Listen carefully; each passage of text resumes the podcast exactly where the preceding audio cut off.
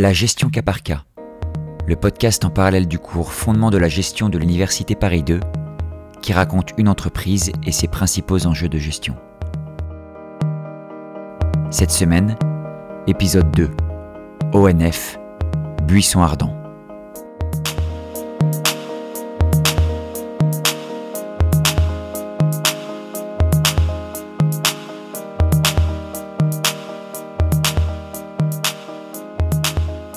Forêt de Saint-Germain-en-Laye, de Fontainebleau, de Meudon.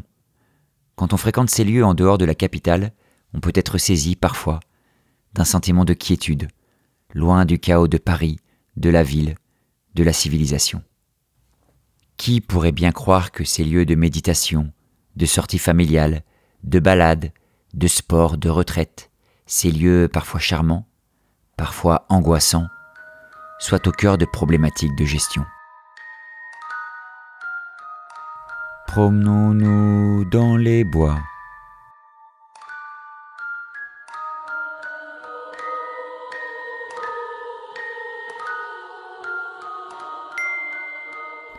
L'ONF, Office national des forêts, est un établissement public industriel et commercial créé en 1966. Il est chargé à son origine de la gestion des forêts publiques. Il faut savoir que la France compte 17 millions d'hectares de forêts, soit 31% du territoire. Les trois quarts sont privés, mais un quart est public, géré par l'ONF. L'ONF est dépositaire d'une longue histoire, en partie héritier de l'administration des eaux et forêts, créée en 1291 par le roi Philippe le Bel. Cependant, la mission principale de cette administration a toujours été la protection du patrimoine immobilier. Mais dès la création de l'ONF, un nouvel objectif productiviste lui est assigné. Le mot industriel et commercial de l'épique est explicite. Comme l'agriculture française entre à l'époque dans une ère de progrès et de modernisation, avec notamment la PAC, l'ONF doit être valorisée économiquement, avec une activité de sylviculture, de reboisement et surtout de récolte du bois. Encore aujourd'hui, l'ONF assure trois missions principales la protection des forêts contre les risques comme les incendies. D'ailleurs, les agents de l'ONF ont une fonction de police contre les contrevenants, l'accueil du public et la sensibilisation, mais aussi la production de bois. 40% du bois d'œuvre récolté en France est produit par l'ONF.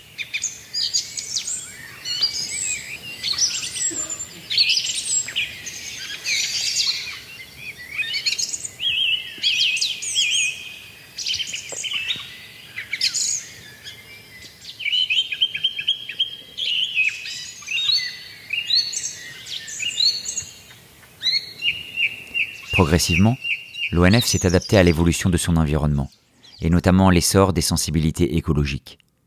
L'ONF prend en compte des mesures assurant la biodiversité avec la constitution d'un réseau de réserves naturelles représentatives des habitats forestiers et des espèces qui vivent en France. L'ONF essaie également de maintenir les vieux arbres, de respecter l'équilibre entre la forêt et le gibier. Elle collabore pour ces nouveaux enjeux avec d'autres établissements publics comme l'Office national de la pêche et de la faune sauvage, qui est en charge de la gestion et de la police de la chasse. Cette prise en compte des enjeux environnementaux complexifie le travail des agents, qui doivent acquérir de nouvelles compétences. Mais ce sont surtout les contradictions entre ces missions et les objectifs de production qui ont marqué la gestion de l'ONF ces dernières années. Le mal était latent depuis le tournant des années 2000. Le contrat avec l'État, organisme de tutelle, prévoit que l'ONF développe ses gains de productivité en diminuant de 1,5% par an ses effectifs et en ne remplaçant qu'un départ à la retraite sur deux entre 2001 et 2011. Ces baisses d'effectifs s'intègrent dans un contexte plus général de réduction des fonctionnaires dans le cadre de la révision générale des politiques publiques. Elles s'observent sur un temps long à l'ONF. En 1985, les agents étaient 15 000, ils sont aujourd'hui environ 9 000. Sur ces 9000, deux tiers sont des fonctionnaires rattachés au ministère de l'Agriculture et de la Pêche, et un tiers des ouvriers forestiers de droit privé. Les agents semblent accepter la situation, tout en se demandant comment faire mieux, produire plus, tout en étant moins. Des signaux faibles de contestation affleurent ici et là, mais les tensions vont subitement s'exacerber.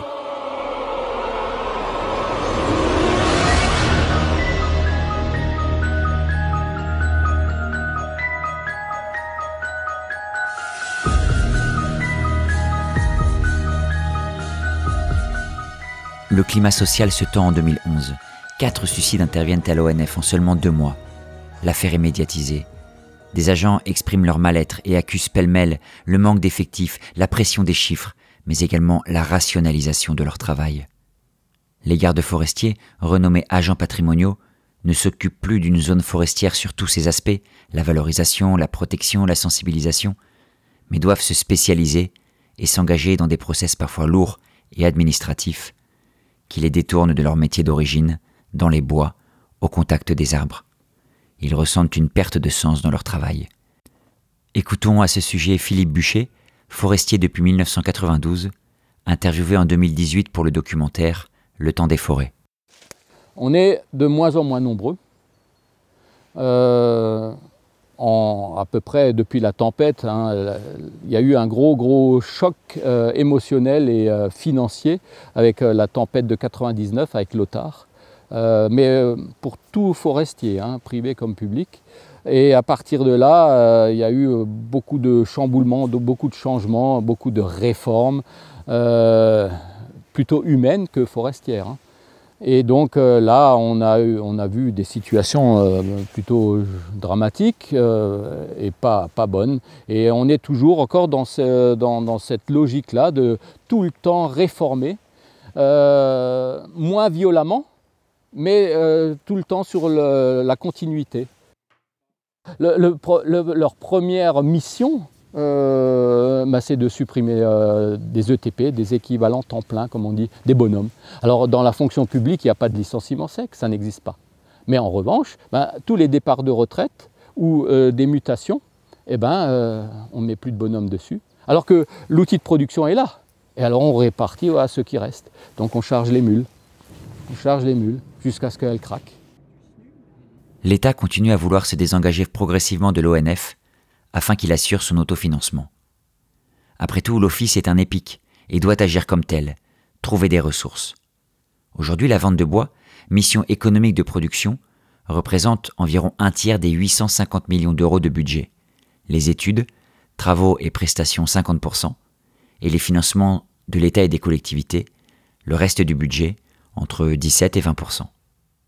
L'ONF semble un temps aller mieux, dégage des bénéfices entre 2012 et 2016, réduit son endettement, stabilise sa masse salariale, le principal poste de charge. Mais la crise sociale s'amplifie, avec notamment des syndicats qui critiquent le contrat d'objectifs et de performance signé entre l'État et l'ONF pour la période 2016-2020. Les syndicats affirment que les objectifs de vente de bois sont irréalisables et menacent les fonctions de service public de l'ONF.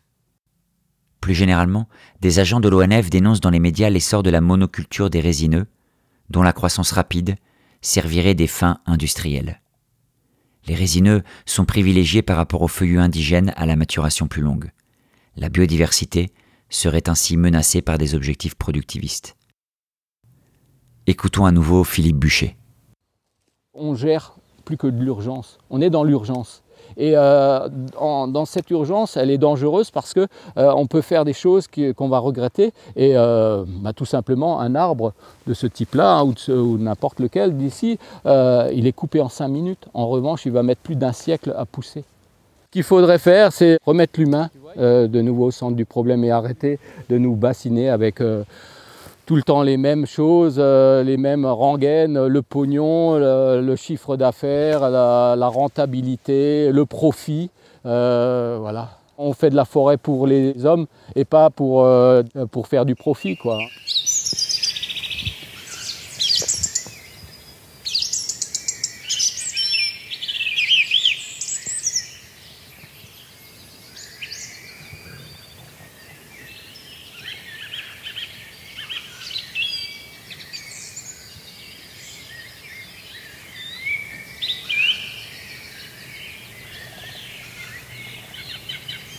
Le malaise est patent. L'État en prend conscience. Des audits de l'ONF sont organisés en 2019. Certains proposent de mettre fin à l'office et de donner la gestion des forêts directement à des municipalités. Finalement, une mission interministérielle d'évaluation du COP, contrat objectifs et performance avec l'État, rend ses conclusions, et un plan du gouvernement est proposé. Ce plan prévoit une séparation stricte avec d'un côté des missions régaliennes d'intérêt public et de l'autre la création d'une filiale spécifique pour les activités concurrentielles et commerciales de l'ONF. Le gouvernement semble donner raison aux représentants syndicaux qui appellent à protéger les missions de service public. La réforme à venir s'appuie sur un plan d'action à 5 ans et des mesures par ordonnance.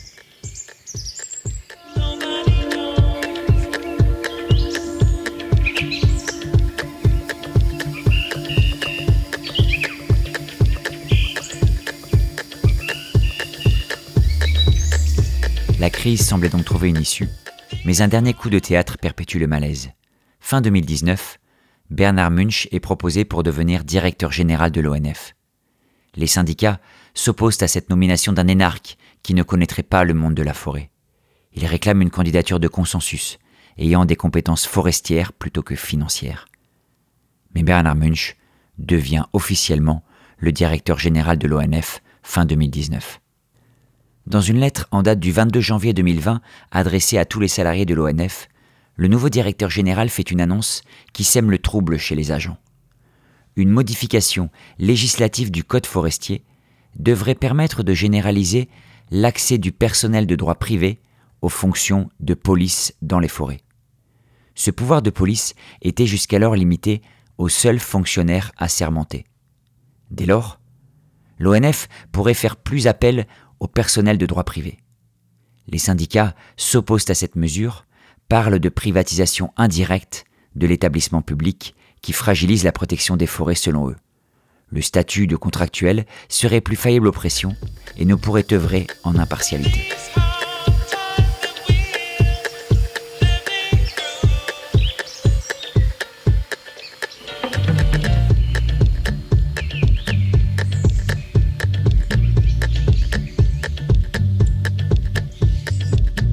Les péripéties dans la gestion de l'ONF ne semblent donc pas terminées. L'établissement oscillant entre des objectifs multiples, parfois contradictoires. L'autofinancement, le développement d'une activité commerciale et son rôle de vigie contre le réchauffement climatique, comme le rappelait encore le Premier ministre en janvier 2020. Selon lui, la forêt constitue un réservoir de biodiversité, contribue à la protection de la ressource en eau et participe à la réduction des risques en montagne. La crise de sens et de gouvernance à l'ONF semble donc profonde. Comme dans d'autres organisations telles que la SNCF ou l'Opéra de Paris, elle illustre les ambivalences de gestion des organismes publics avec des missions commerciales.